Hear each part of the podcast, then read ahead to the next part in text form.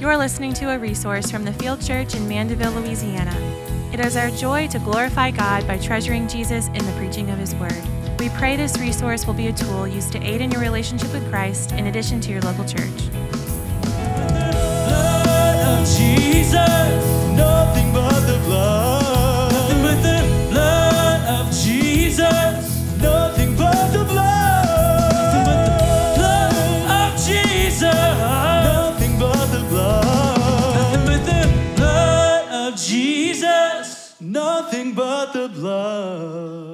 Good morning, everybody. So glad that you're here today.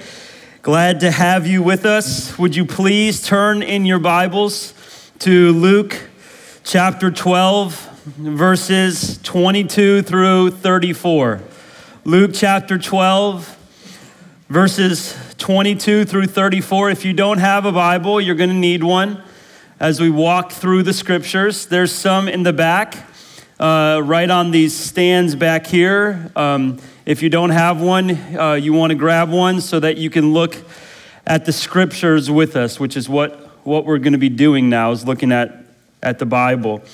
Um, and as we seek to understand our Lord's words, Luke chapter 12, verses 22 through, through 34.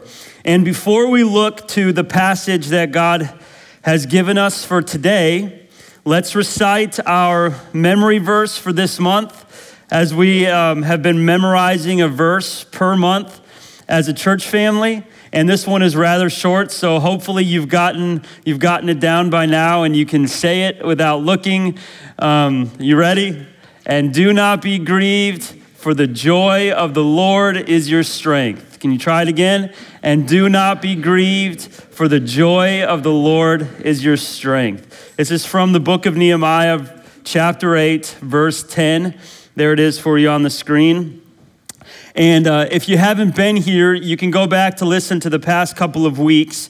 But I've said most of, of what I thought was necessary or helpful to say about this particular verse in the past two weeks. Really, um, if you think about it, this was for a people, this particular verse, for a people who thought that they had sinned themselves out of grace for a people who thought that they had sinned themselves out of grace. And uh, so many years, so many sins, such discipline from the Lord, so much blindness, so many consequences of their sin, so many years of unfulfilled resolves, foregoing their relationship with God evil leadership and influence, reg- regret of what could have been theirs if they would have obeyed, wondering if they still have a future, wondering if they still have a hope, regret because what God called them to was clean and holy and joyful and satisfying and fruitful life in God. And the possibility of them being without future hope was devastating for them. And they wondered if their fate was sealed. They had fears, slavery of sin, disobedience, desiring sin more than they were desiring God, and this was felt by, by his people. And I want to show you the weight of this. I want to show you the weight of this verse um, to help us to understand it for, for a little while before we get into our text. If you can, keep your finger in Luke 12 or something there, and then move over to Second Chronicles chapter 36. Second Chronicles chapter 36. First and Second Kings, First and Second Chronicles. So, Second Chronicles chapter 36. I was convinced when I was writing this week that we were just going to spend about 30 seconds on this verse, and uh, the Lord had other plans. So we're going to spend a, a little bit on it. So, Second Chronicles chapter 36, I want to show you the weight of this. This is at the end of Second Chronicles. This is right before the book of Ezra. Okay? This is right before the book of Ezra. I told you that uh, Ezra and Nehemiah are consecutive in regards to timeline, in regards to chronology. They're right after each other, Ezra and Nehemiah. And uh, Ezra is where the people of God who, in their sin and slavery, are brought back to God's city. They're able to rebuild the temple and to worship again. And uh, Second Chronicles is is consecutive in its timeline with Ezra as well because what you're going to see is at the end of Second Chronicles it's almost verbatim what's in the beginning of Ezra. So Second Chronicles kind of ends on this hope.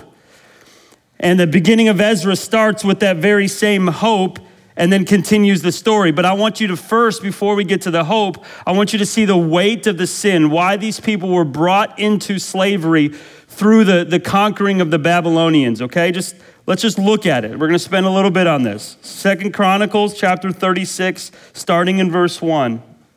I want to help you here. The people of the land, notice their sin, the evil, the sin. The people of the land took Jehoahaz, the son of Josiah, and made him king in his father's place in Jerusalem. Jehoahaz was 23 years old when he began to reign, and he reigned three months in Jerusalem. Then the king of Egypt deposed him in Jerusalem and laid on the land a tribute of a hundred talents of silver and a talent of gold. And the king of Egypt made Eliakim, his brother, king over Judah and Jerusalem, and changed his name to Jehoiakim. But Necho took Jehoahaz, his brother, and carried him to Egypt. Jehoiakim was 25 years old when he began to reign, and he reigned 11 years in Jerusalem. He did what was evil in the sight of the Lord his God. Against him came up Nebuchadnezzar, king of Babylon, and bound him in chains to take him to Babylon. And Nebuchadnezzar also carried part of the vessels of the house of the Lord to Babylon and put them in place in Babylon, in, this, in his place in Babylon. Now, the rest of the acts of Jehoiakim and the abominations that he did, and what was found against him, behold, they are written in the book of the kings of Israel and Judah. And, Jeho- and Jehoiakim, his son, reigned in his place. Jehoiakim was 18 years old when he became king, and he reigned three months and 10 days in Jerusalem. And he did what was evil in the sight of the Lord. In the spring of the year, King Nebuchadnezzar sent and brought him to Babylon with the precious vessels of the house of the Lord and made his brother Zedekiah king over Judah and Jerusalem. Zedekiah was 21 years old when he began to reign, and he reigned 11 years in Jerusalem. And he did what was evil in the sight of the Lord his God. He did not humble himself before Jeremiah the prophet, who, by the way, at this time, Jeremiah was speaking and telling Israel exactly what was to happen. Exactly. If you guys disobey here, you're going to end up in destruction and you're going to end up in discipline and you're going to be subject to the other nations. I mean, there was no ambiguity. He's, I'm going to show you in a little bit. He told them exactly, just like the word of God tells us exactly. It, there, there will be a consequence for sin, and sometimes we treat it a little bit mystical, like, like, I wonder what happened. The Word of God told you exactly what was going to happen. Right? So the word of God was, was being clear through Jeremiah the prophet to the people of Israel about what would happen if they continued on in, in their sin, but they paid no attention to him. Continue on midway through verse 12, who spoke from the mouth of the Lord. He also rebelled against King Nebuchadnezzar, who made him swear by God. He stiffened his neck and hardened his, his heart against turning to the Lord, the God of Israel. All the officers of the priests and the people likewise were exceedingly unfaithful, following all the abominations of the nations.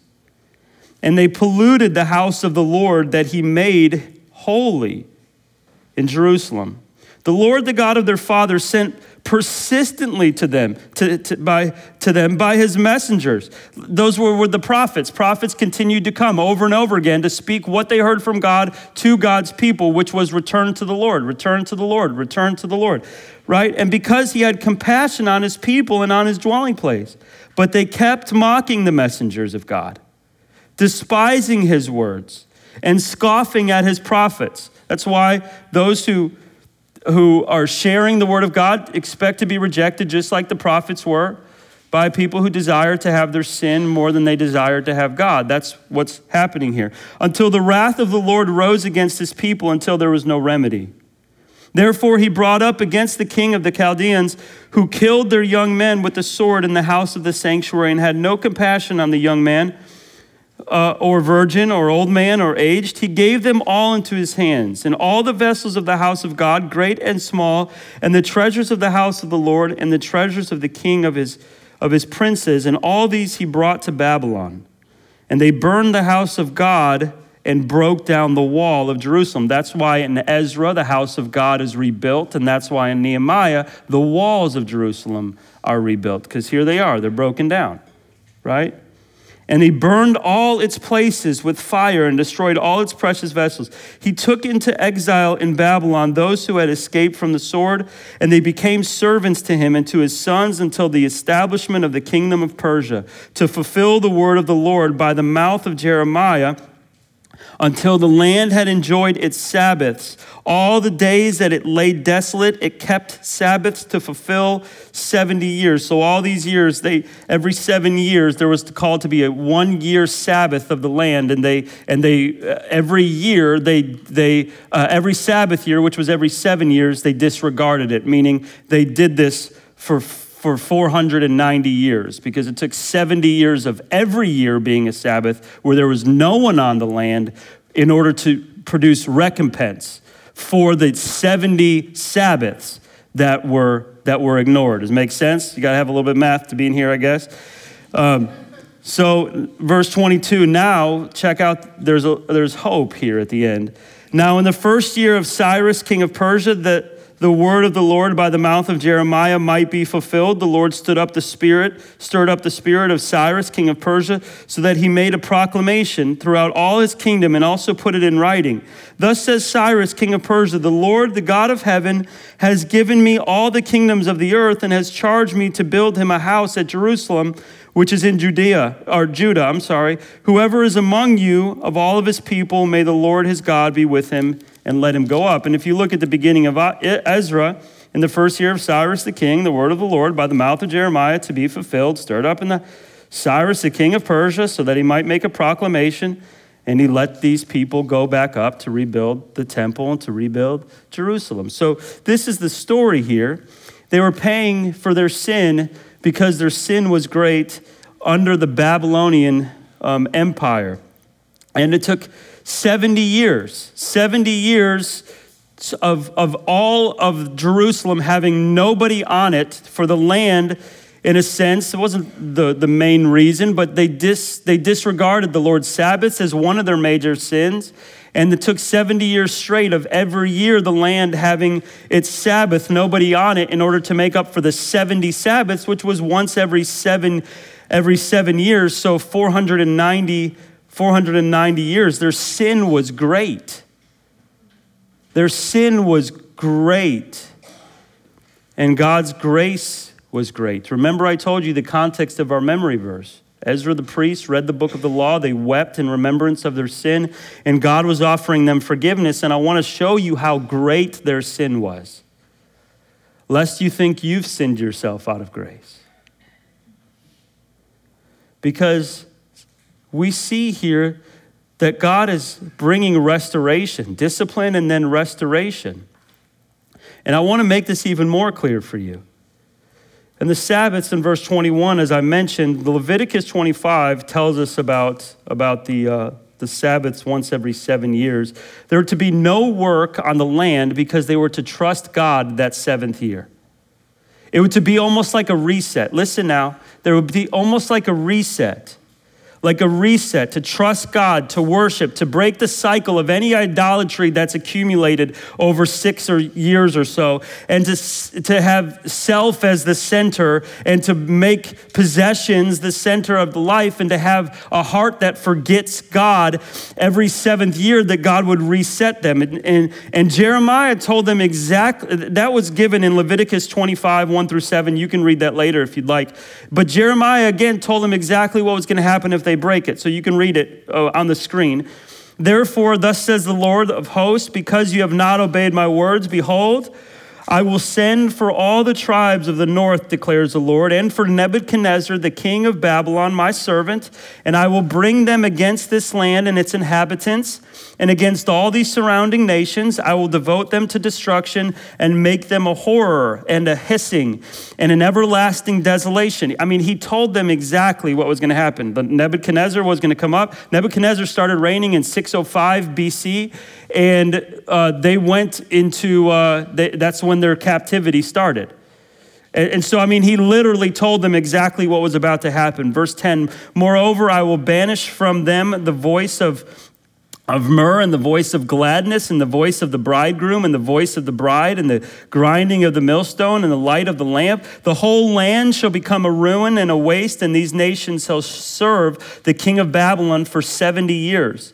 Then, after 70 years are completed, I will punish the king of Babylon. So he was going to be held accountable too. And the land of the Chaldeans for their iniquity, declares the Lord, making the land an everlasting waste.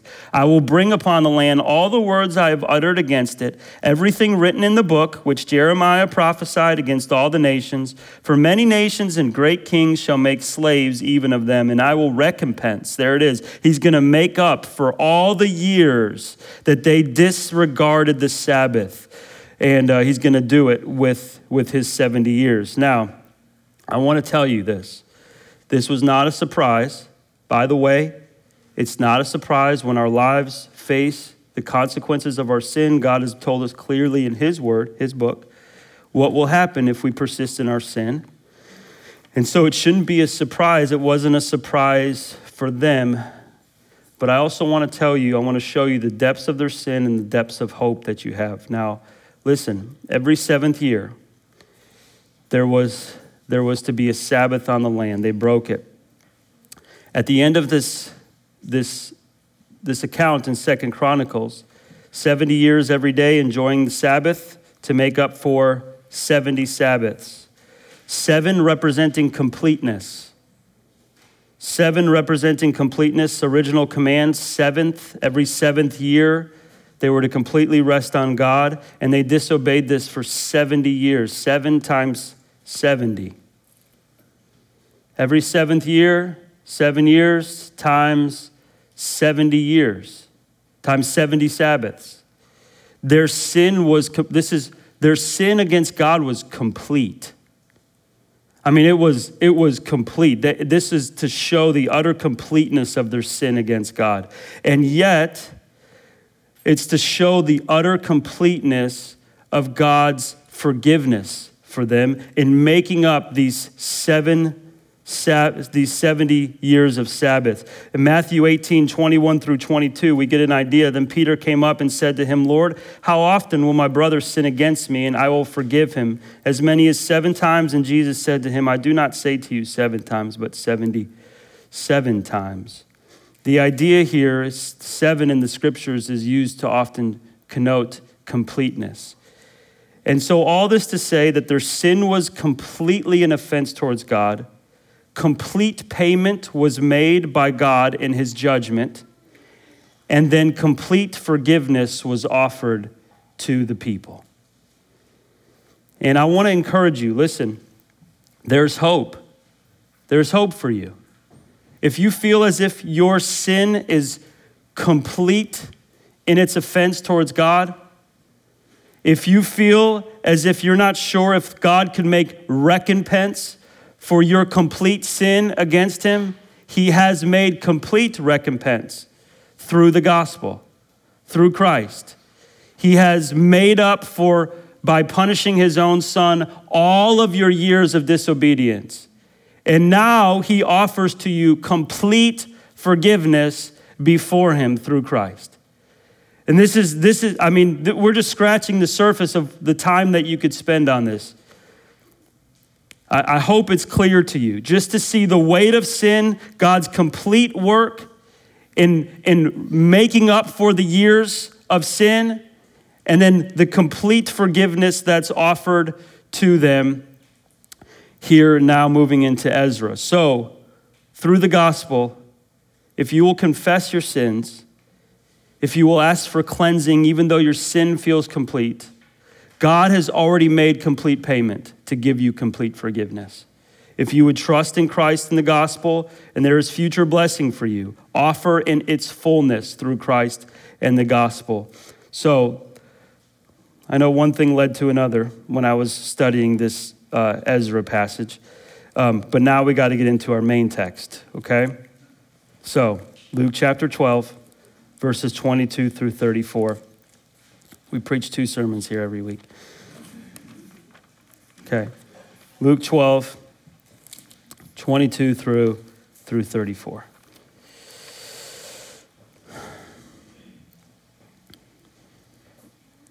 It says this. This is our text that God's given us for today. And he said to his disciples, Therefore I tell you, do not be anxious about your life, what you will eat, nor about your body, what you will put on.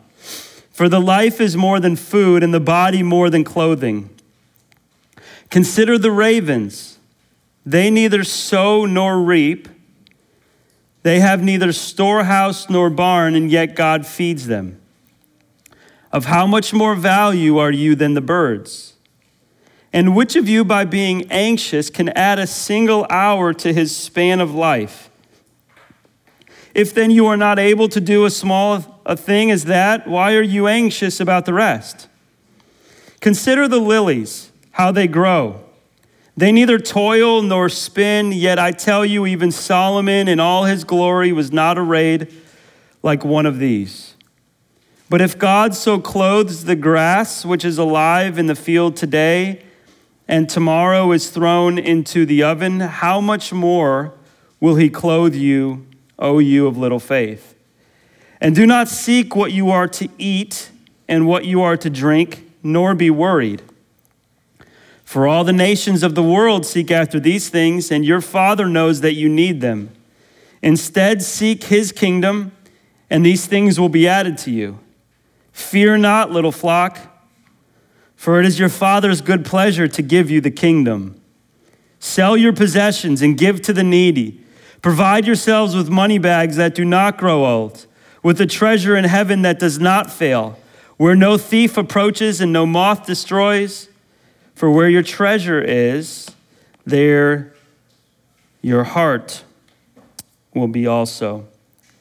So, what we're seeing here is, and as we discovered last week, Jesus is training his disciples to pursue God and not greed, and then giving them the reasons not to worry about provisions while doing so. So, pursuing God and not greed, and the reasons not to worry about provisions while doing so. That's the main point of this section. section. The doctrines that are being made known here the primacy of Christ in the life of the believer, and the provision of God in the life of the believer. The primacy of Christ in the life of the believer, and the provision of God in the life of the believer. So, Jesus is training He's making his disciples to be trained in God being their first priority, the glory of God being their first priority, the gospel being their first priority. Life is found in, and forgiveness is found, and, and worship happens, and the kingdom is advanced when God is the first priority, not greed or not covetousness as your first priority as, or as a priority at all, all forms of it. It can involve money or materials of every kind, being primarily concerned with or focused on this earthly life, wealth, belongings as your first priority. It makes you anxious, you're never settled, it's never enough, makes you discontent, you're always worried. You're always wanting more. You're distracted. It takes your thinking, your time, your serving. It's blinding you to the reality of who God is. You feel nothing. You feel spiritually numb because you're, there's no, no wonder you're spiritually numb. You're nibbling all day on something less than God. And no wonder you're full and you don't need God. If you remove that and you stop nibbling, you will be hungry. and you will be hungry for God. And so life is about God and Christ and eternal life. And He ha- has joy for you to be found in that. And I know you might not believe that, but if you just give it a try, remove that, those, those things that are in the place, and then pursue Him, and you will have joy unending. His word says so. And so, this is how true disciples are supposed to live. This is what Jesus is saying. These are, this is how true disciples are pro- supposed to live the primacy of Christ and the gospel, and then the provision of God, right? And, and first, here, he's got to tell them don't worry about the world. That's what he's training them in. Don't worry about the world the primacy of Christ and the, and the kingdom of, of God and the provisions that God provides. And then you know what he's going to do in the next section in verse 35? He's going to say, okay, now what does it look like to have God as your first priority, the primacy of Christ in your life? Well, I'll tell you what it looks like. Stay dressed for action, keep your lamps burning. Right? He, like you're waiting for your master. I mean, he's just going to continue telling us what this looks like to have pursuing God as your priority, the primacy of Christ and not greed. He's going to tell us exactly what it looks like. And so, greed, it blinds the heart. It blinds the heart. At the end of the section, he, he says this For where your treasure is, there your heart will be also. If your treasure is in accumulating possessions or wealth, your heart will, will worship those things. It will gravitate, it will love, it, it will be consumed with. Greed, this life, thinking where life is found, that you're mainly concerned about this life and not eternity. You're anxious, prioritizing, worrying, seeking possessions, food, clothing, wealth, money, storehouses, barns, safety, security, satisfaction. This is what, this is especially the culture that we live in, right?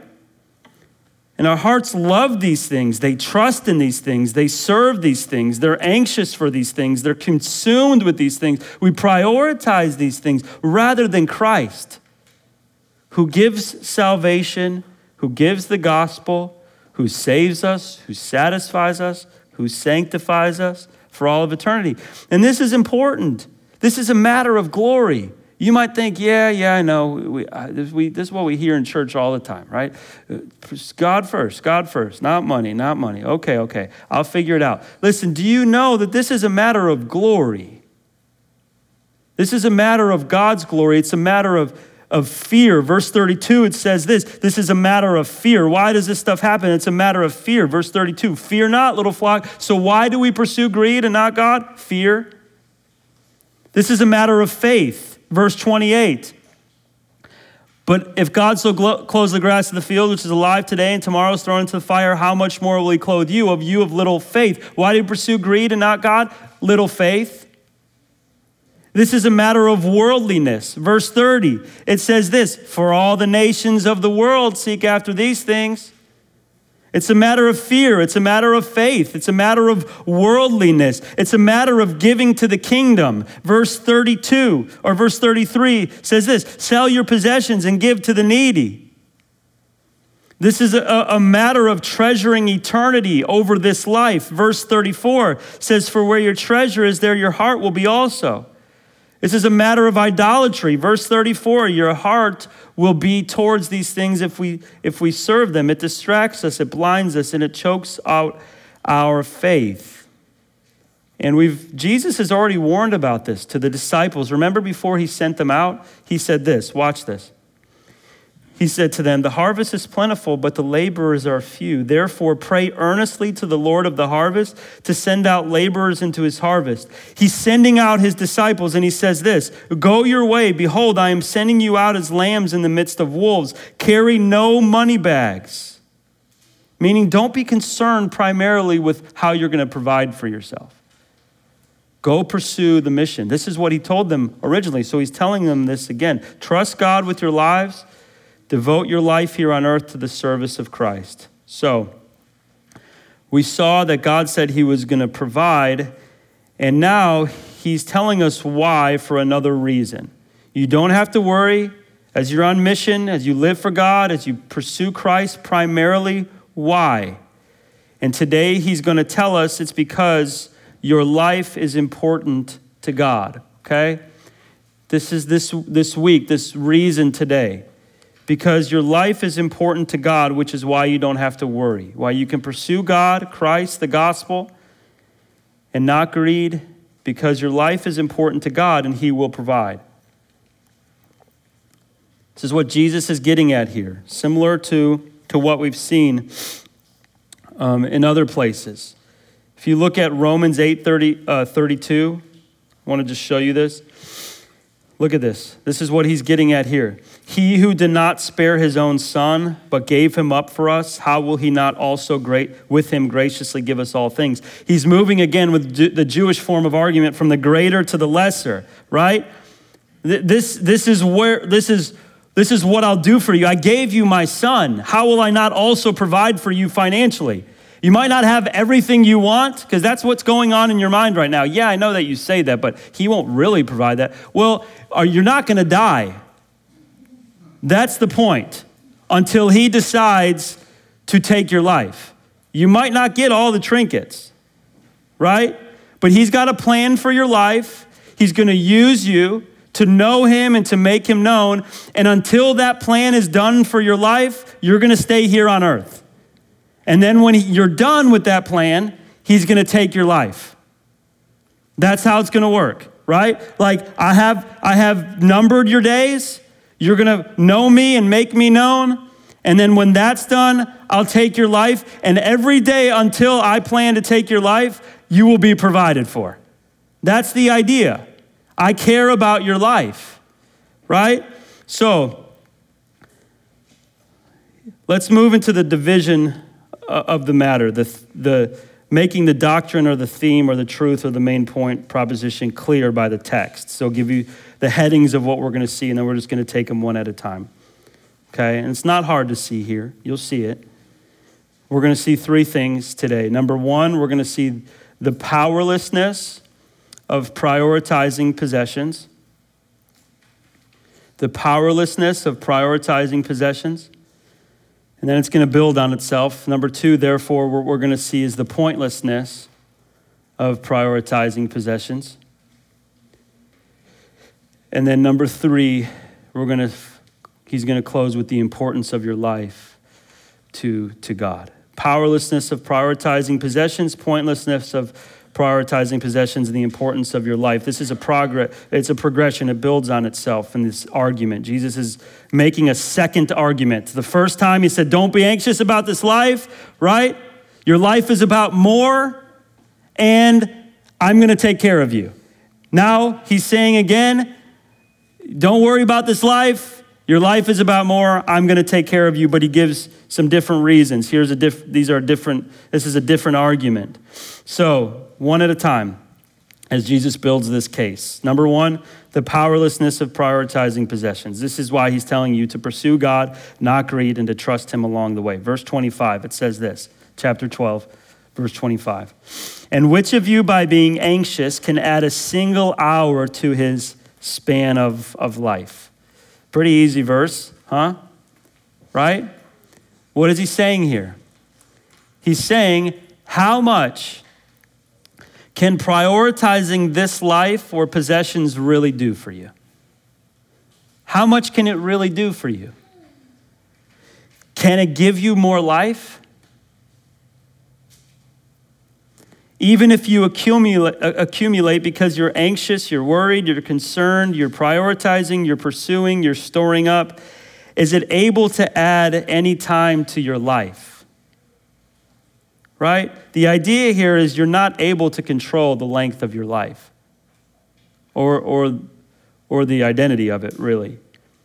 And so the question here is because oftentimes this passage is taken in light of just anxiety, right?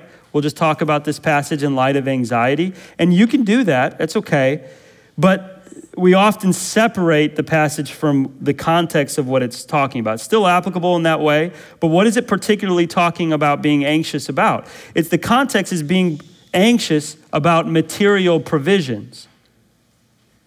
Material provisions, right? The idea here is if you if we if we go if we kind of build from, from where we were. Verse 22 through 24. Remember the main point life is about more. The progression that led up to that, listen, spiritual hypocrisy. Beware of it. Why? God's the judge. Greed, beware of it, the abundance of possessions. Why? Eternal life isn't found there and it doesn't make you rich before God. Christ and the gospel does. We moved into this passage, therefore, with this in mind, don't prioritize or be mainly concerned about this life. Don't be anxious and worry about it. Why? For, verse 23, it says, the reason life is about more than providing for your life. Right? And you shouldn't be your main priority. It's about more than providing for your body. Those aren't the ends. Christ's kingdom is the end, it's the goal. And disciple, he said this you don't have to worry. You don't have to worry. Why? Because God will provide everything you need because you are valuable to Him. And so often we don't do that. We don't trust that. We prioritize this life because we treasure it and we trust it. We can't even figure out what it would look like to make God first. Our hearts have grown so cold. We need to, we need to treasure Christ. And we need to trust in Christ, not the created things. Right? We value it, these things. Instead of valuing Christ and salvation and his kingdom, he offers to make us like him, to have a heavenly reward. You're valuable to him. You will have what you need. You may be disappointed sometimes because you don't have the latest trinket, or you can't do this or that to your house, or you don't have the bank account that feels super secure. You might be disappointed in that sometimes, right? But God will be purifying you in those times to show you that He's all you need, and so that you trust in Him, and so that He doesn't let the preciousness of possessions become your treasure. Right? Sometimes this, this inhibits our giving too, by the way. This is why we don't give in all reality. We treasure in our, in our money and we trust, we trust it. We treasure it and we trust it. We don't want to release it. If we prioritize Christ and the kingdom of the gospel, we would. And this is silly. Once again, life is about more, and God will provide. Don't be deceived. Success and accumulating wealth and possessions, right? It's not satisfying, and it can't save you. We treasure it, we trust it because we want it to be satisfying and we want it to save, and it can't do any of that. Right? And also, I want to make mention don't be deceived that those who have wealth and possessions are, have received a blessing from God the ones who have a lot. Because do you want to know what the Bible says? If some persist enough in their sin as a form of judgment, God will just hand them over to it.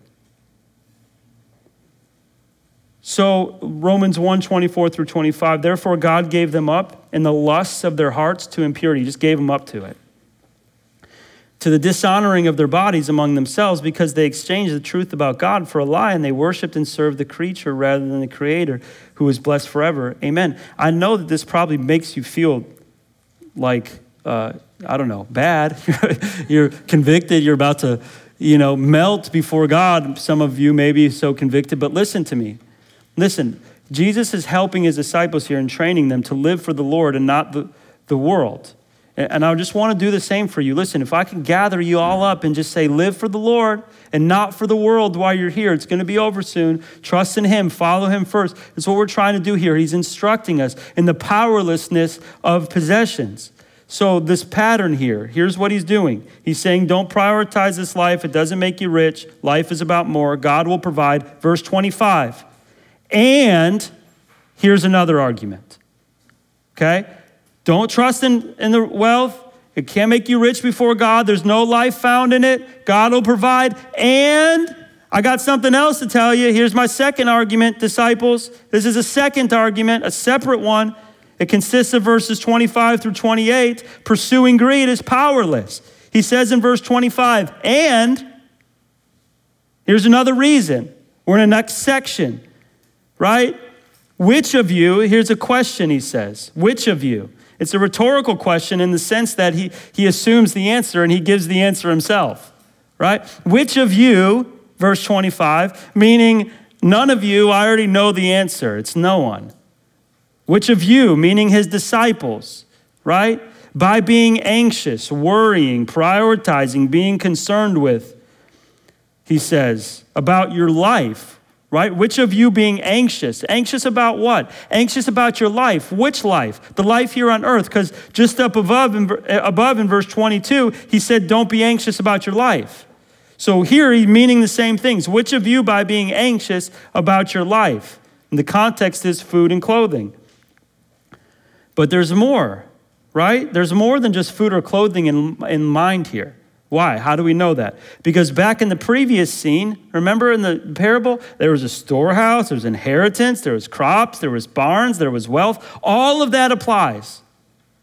And he's saying, which of you, by being anxious, the word here in the Greek is to worry or to be concerned with. It's interesting because the same word can be used about good things. Like, look at this 1 Corinthians 12 25 that there may be no division in the body, but that the members may have the same care for one another. There's the idea. You can be concerned, listen, you can be concerned with the right things, which is one another. That's what your life should be concerned with. Or Philippians 2 For I have no one like him who will genuinely be, here it is, concerned for your welfare. He was concerned about the churches, about the church. You can be concerned about the right things. But just like in Luke, Philippians 4 6 through 7 says, Do not be anxious about anything. Those are the bad things. Right? So, Jesus says, Who doing this can add a single hour to his span of life? Now, the single hour here, if you look at it, verse 25, which of you by being anxious can add a single hour? The idea here, a single hour, it says to his, his span of life. The idea here, the word is helikia, which refers to, it can refer to, it refers to a cubit, okay? Which of you, by being anxious about your life here on earth, can add a cubit, okay, to your life? That's the idea here, a cubit, which was a, which was a, uh, a, a measuring, a, a, a measured amount, right? Now, it can be referring to age, meaning years, like it's in John 9 21. Look at this. But how he now sees, we do not know, nor do we know who opened his eyes. Ask him. He is of age. He can speak to, for himself. That's the idea here. It can add, it can mean age, or it can also mean stature. Which of you can add a cubit? Years. It was used metaphorically as a, as a measuring of, of years, but also as of stature, literally cubits. Luke 19, 3. For he was seeking to see who Jesus was, but on the account of the crowd, he could not because he was small in, in what? Stature. So a cubit, it's a measure of length. It's literally the distance from your elbow to your fingertips. Okay? That's what they, that's what they would say. But the measures of length were often used to provide periods of time. For example, like a handbreadth. A handbreadth was used in the same way. Psalm 39 5. Behold, you have made my days a few handbreadths, and my lifetime is as of nothing before you. Surely all mankind stands as a mere breath. So Jesus here, listen, may mean add a very short period of time to your life, or he may mean add 18 inches to your life. Now, I know that you think it's silly if you were to say 18 inches. But, and many scholars think there's no way he's even referring to that. But can I tell you, I think it's ambiguous here on purpose.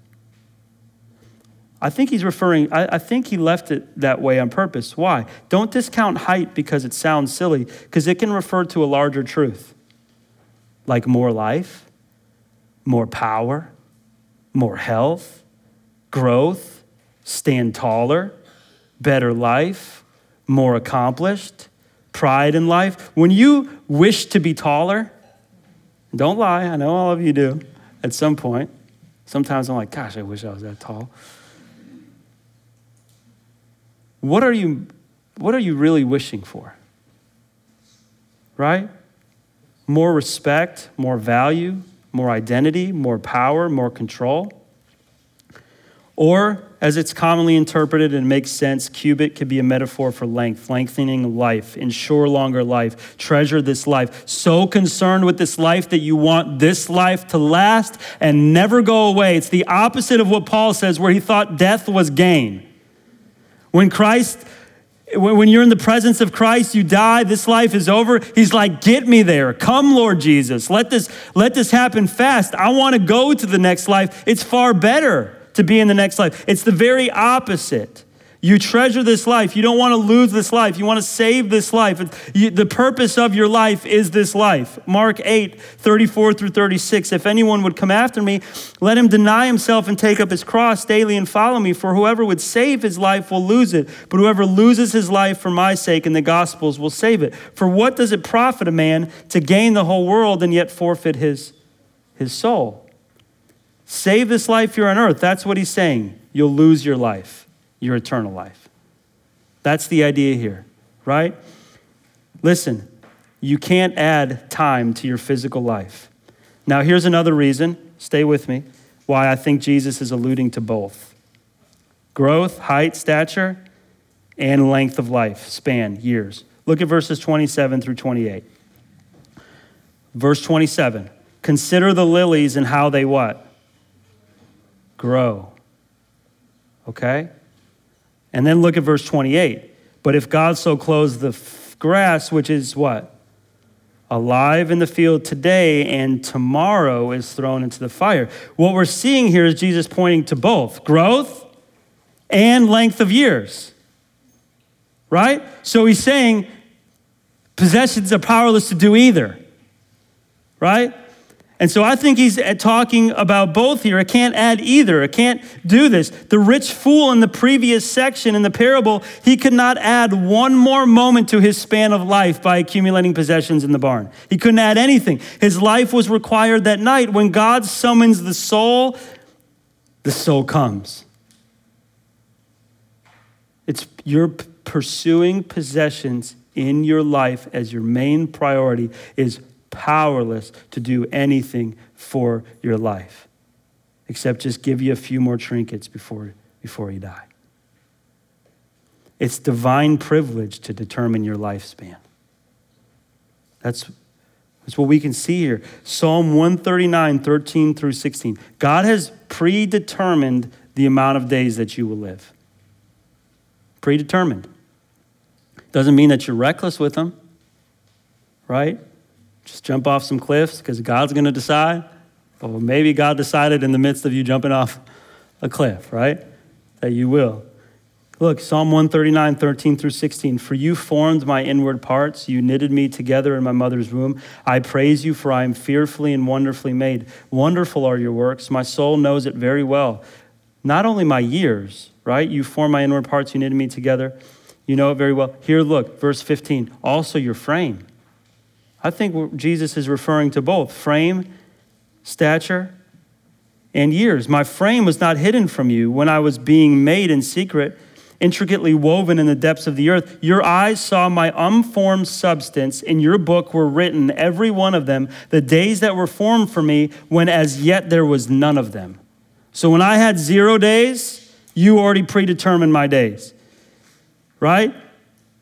And so, and, and the frame too. Psalm 39, 4 through 6. O Lord, make me know my end, and what is the measure of my days? Let me know how fleeting I am. Behold, you have made my days a few handbreadth, and my lifetime as nothing before you. So, listen.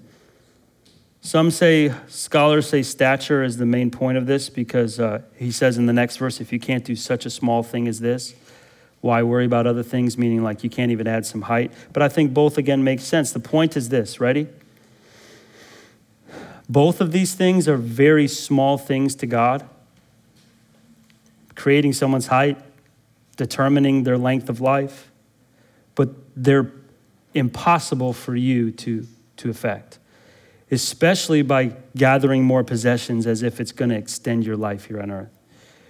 The possessions are powerless to save your life. They're, they're powerless. If you're concerned with this life, wealth, possessions, prioritizing this life rather than Christ and the gospel, life is about more, and it cannot give you any more life. It can't give you any more life. So, why in the world would you be concerned with them? Right? It, that, that's the argument here. That's the logic. If this life becomes your main priority and goal, and pursuing greed and prioritizing wealth and the abundance of possessions and safety and security and satisfaction in this life, and it can't even add more to your physical life, growth, or years, then why would you prioritize those things? Right? You only do this if you if you treasures your life, if you treasure your life, and it can't even add to this life that you treasure so dearly. So it leads to our second point, which the second two are just easy. It's, it's these verses aren't hard to figure out, right? Number two, then, the pointlessness of prioritizing possessions. The pointlessness. They're pointless then of prioritizing. Verse 26. Read it with me, okay? If then you are not able to do as a small thing as that, as small a thing as that, why are you anxious about the rest? So, with the verses that we just talked about as the backdrop, this is not hard to figure out. If then, again, remember Jewish argument, lesser to greater. If then you can't even do a small thing, which is not small to us, I mean, it's not small to God, but small to, or big to us, small to God, add years, add, add uh, meaning to your life. If you can't even do a small thing as that, which God can do easily, I mean, God determines that for every human being that's ever existed on the face of the planet or will ever exist. I mean, it's just easy for him. If you can't do that, what, what are you, what, why are you so concerned about all the things that, that would contribute to that, that you would need to have to? I mean, it just doesn't make any sense. Here, the lesser to the greater, this is impossible to us. Namely, gain more years or physical stature in your life, both earthly, both fleshly, both dealing with this life if you can't even extend this life, what are you doing worrying about all these things? The body, the food, the clothing. Right? Like, it just doesn't make any sense. It doesn't make any sense. You might say, well, I'm not trying to extend my life, right? Well, I would rethink that, and it's clear that the treasuring and the trusting would be found in these things if that's what you're pursuing as your priority. Only thing that would actually matter if you treasure this life is to have more of it. And you can't do either with prioritizing possessions. He says, Why are you anxious or worried or concerned? Meaning material provisions, this is pointless. Right? He drives this point home. He says, If you can't do such a tiny thing, why would you be anxious about other things? God will take care of your life, God will take care of your growth all the needs to sustain your life, right? And through this whole thing, I want to make mention to you. He's alluding here to, listen, just lock in. He's alluding here to the fact that material possessions will overcome your faith. Like, it's not just about the extension of your life, it's the fact that your life will be meaningless. It's the fact that your life will have no purpose. It's the fact that you will waste your life. It will overcome your faith if you pursue possessions as your main priority. I mean, literally, it will distract really quickly. I was this past weekend. I was I was at the house, and Saturday is always my uh, Sabbath day. So usually, if you try to call, my phone's sitting on my nightstand, and I won't look at it. I mean, all day I try the best I can. I mean, we just lay on the floor with blankets. So turn on movies, play games, um, do, do whatever it can, I can to just rest my mind, right? And, uh, and I was in the midst of that, what I, I don't know why, I'm laying with my kids on the floor and I'm thinking to myself, I really wish we could change this about our house. I really wish this. I we gotta fix this. I mean, this over here is leaking. This over here thing is, right? I mean, I'm just thinking like, and that's those aren't a bad those aren't bad in and of themselves. But you know what? When it began to consume my mind, I started to get irritable. And like two minutes earlier, I wasn't irritable. Right? It distracts me from, from what's important. It distracts me, namely, from the gospel, from God, from His glory, from investing in my children, from investing in. And this is the point here. It's not going to extend your life, it's not going to give you more life. The life that you treasure so dearly, it's still going to be cut off when God decides, and it's going to distract you from your faith. So it accomplishes nothing. Number three, then, leads us into, for a few minutes, the importance of your life to God. Powerlessness of prioritizing possessions, therefore, its pointlessness. And now, hear the importance of your life to God. Verse 27 and 28. Let's just read them. Consider the lilies, how they grow. They neither toil nor spin. Yet I tell you, even Solomon in all his glory was not arrayed like one of these. But if God so clothes the grass which is alive in the field today and tomorrow is thrown into the oven, how much more will he clothe you, O you of little faith? I mean, I know these verses are probably obvious to you. It's not hard to figure out what he's saying here. Okay? But there's, there's stuff underneath here that's good for us to understand. Jesus, again, here is following with this pattern. Remember? He's giving an idea, he's, and then he's supporting it or strengthening it by real life example. That's what he's doing here. He says, consider this. And when he says consider, he's probably in the midst of the field and he's probably pointing to things. Like, consider the birds, right? Like, look at them, right? Consider these lilies, consider the grass. So he, he's probably just standing there.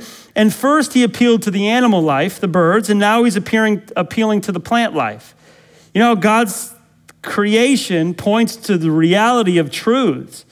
And he's using here this plant life. He says, consider the lilies. And he's not referring to lilies in our sense of the term, but more generally, he's referring to flowers.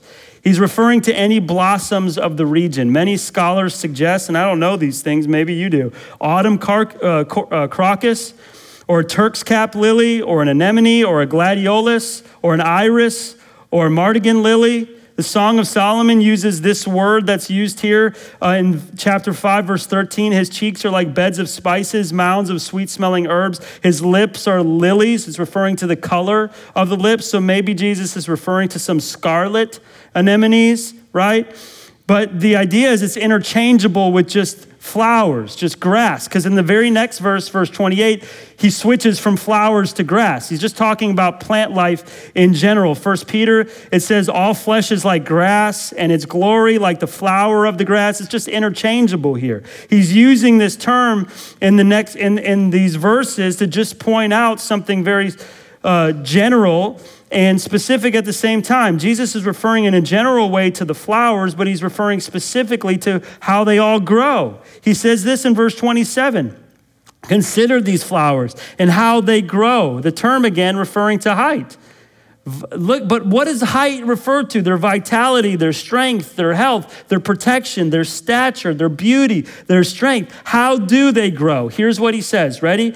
Well, they're neither they, they're not anxious. Verse 27 look consider the lilies how they grow. They they're not anxious about the things that will help them grow. It says they don't toil. You know what that word means? Toil right? It's it's it's a, it's a working but it's combined with something else. It's a working combined with a worrying.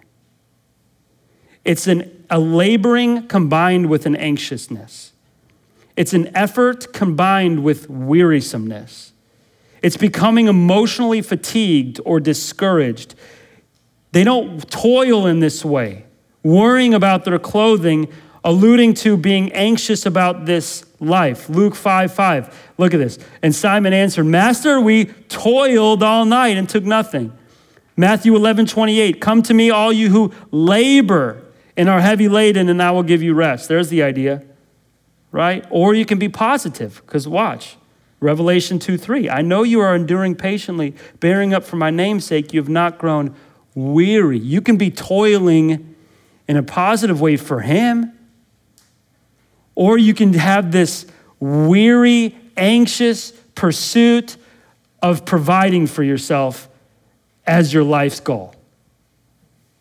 That's the idea here. He says they don't spin either, which means to make yarn, right? So he's alluding to clothing. So he did in the first in the first example, food, clothing, both. Now in this second argument, just clothing, and you'll see next week in this third argument, just food. Right? Taking them both separate. He said the birds work. Listen, he's anteing up this argument. The birds work. Flowers don't even do that. I'm going to show you how much I'll provide for you. Flowers, they can't do any work. Birds, at least, they're chirping, thinking they're doing something. The other day, I had so many birds in my backyard. I'm like, what are you all doing?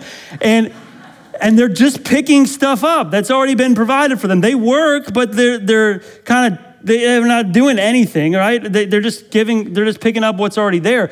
The bird, the flowers, they can't even do anything. This is to to uh, uh, to show this point that God will provide for you. They don't manufacture cloth, right? But Jesus says this: I tell you, not even Solomon in all of his glory, he was gorgeous in robes, and not even Solomon was as glorious or best dressed as one of these. Look at Second Chronicles chapter 9. When the queen of Sheba had seen the wisdom of Solomon, the house that he had built, the food on his table, the seating of his officials, the, the uh, attendance of his servants, and their clothing, his cupbearers, their clothing, and the burnt offerings of the house of the Lord, literally the queen of Sheba lost her breath. There's no more breath in her. She's like, gosh, you are dressed well. And not even Solomon was arrayed or clothed like one of these. And this is alluding to you will be beautifully clothed before God. You will be exactly who He wants you to be in His sight. You will have exactly what you want. These flowers have no spiritual value whatsoever. And God takes care of them. I mean, think about a flower, the texture, the color, right? And God, in His own initiative, clothes them, makes them perfect in His eyes. How much more will He do this for you? It points to God's perfect provision for those He loves when you prioritize the gospel and His glory and Him primarily before anything else. Verse 28, I just got to make mention of it, and then we're done. He says the same thing. He continues this support, but he says this If God, and he just calls it grass now, not flowers, again, no specific um, plant here. Grass is commonly used to determine the brev- to, to, to uh, show the brevity of life, like Psalm 37 2. For they will soon fade like the grass. He's alluding here back to the beginning of his argument. It can't extend your life. He's saying this even grass, which has such a short life, right? You think that important about how your, your length of your life? Well, let me tell you this even the grass, which has such a short life, tomorrow's, today's here, thrown into the oven, referring to the clay pots in Israel, that they would use dry grass and put it in there to, to heat up their clay, their clay ovens. Very temporary, right? It's very temporary, this grass. And yet, God still clothes it. So, how much more will He clothe you. The argument's irresistible. It's irresistible, right? You're need, it's needless to be anxious about these things. So, he says one thing at the end that I just want to point out. We'll be done. He says, Oh, you of little faith. Apparently, maybe the disciples have shown anxiety in this area and had little faith. But can I just tell you this? Ready? Listen. If after hearing his words here, you continue in that form of anxiety about your life and priorities, you know what it shows about your life? That you have little faith. That's what it shows. You treasuring and trusting in this life, it shows your, your faith is little. The issue is your faith. The, the disciples, this began to sink in. Your faith is little, it's not mature. You have immature faith if you can't pursue God, Christ, the glory of God, His gospel first, and trust God with your provisions, your faith is still a baby. It's still immature. That's what he's saying here. God is Jesus is always concerned about their faith, that they would trust him, only need him alone, and trust him had his word alone. That's what strong faith looks like. You trust him in his word no matter what. Because you trust his word, you stand on it, you, you believe it, you hold on to it, you know it's going to be true, and you know that he is enough and only and only Him. God is dealing with their faith. God is dealing with your faith. If you continue to worry about these things, it shows that you have an immature faith, a little faith, not a strong faith, to pursue His kingdom first. This is His calling to them. So, church, don't be anxious about this life. Don't be anxious. It's pointless because your provisions are powerless. But God will ensure your growth, He will ensure your years. Have faith Trust Him and make Him and His kingdom your priority. Let's pray. Father, we come before you, and I just pray that you would help this to sink in. So much to say, just about a few verses. We need you, though. We need you desperately. I pray that as we close out this service in a time of prayer for these things, that you wouldn't let us be cold, but that you would help these things to sink in. In Jesus' name, amen. Thanks for listening to this resource from the Field Church in Mandeville, Louisiana. We pray that it helps you joyfully make Jesus Christ your treasure.